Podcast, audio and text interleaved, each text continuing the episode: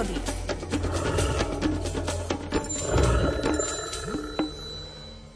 Po prvom úspešnom pokuse som sa troška osmelil a podujal som sa na odchyty murárikov aj v ďalších výskumných lokalitách. Postupne som zdokonalil aj taktiku odchytu. Využíval som pritom aj napodobeninu kuvika vrabčieho. Muráriky sú totiž agresívne voči sove či lasici ich prirodzeným predátorom.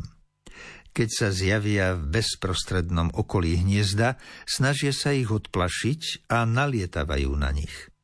A tak som na chvíľu pred skalnú štrbinu s hniezdom umiestnil napodobeninu kuvika a vedľa nej natiahol sieť. Niektoré páry boli veľmi agresívne a oba vtáky sa zakrátko do siete chytili. Iné nevenovali napodobenine sovy nejakú pozornosť a s ich odchytom som mal viac starostí. Jednako však mnohoročná úmorná práca s krúžkovaním murárikov, pri ktorej si musí človek odrieť mnohé ľudské pôžitky, spánok a odpočinok, ale najmä vypotí nespočetné litre potu, priniesla svoje ovocie. 18 okrúžkovaných starých vtákov a 28 mláďat vnieslo viac svetla do ich poznávania. Výskum založený na krúžkovaní potvrdil moju hypotézu, že muráriky sú verné svojmu rodisku a vracajú sa doň, aby tu pokračovali v uchovávaní rodu.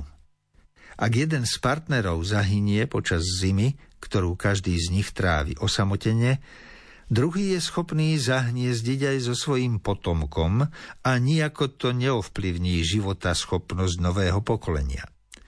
Rovnako som zistil aj úspešné hniezdenie súrodencov. Týmto nebeským anielikom s karmínovými krídlami, ktorých je pomerne málo, dovolila pramatka príroda aj pokrvné partnerstvá, pretože inak by neboli schopné splniť jej vôľu zachovať rod, ktorú má každé živé stvorenie zapísanú v génoch.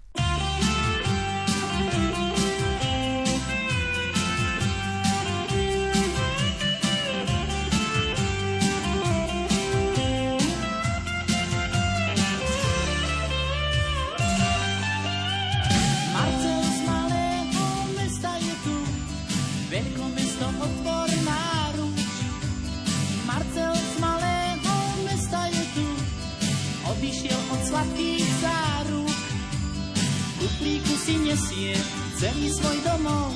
Smiať sa mu však nesmieš, že vnútri má poskladané čisté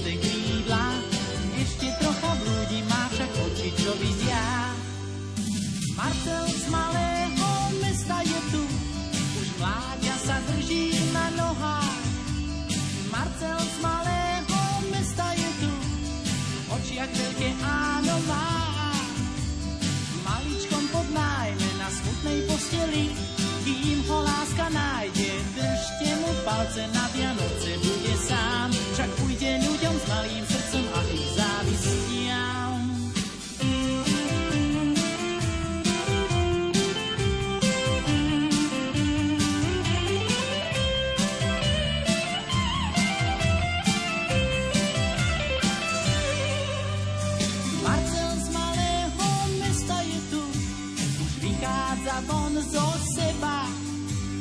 Marcel z malého mesta je tu, naučil sa zlých sa nebáť. Na slnku je miesta, len koľko ukradneš, už to všetko vie, sám stále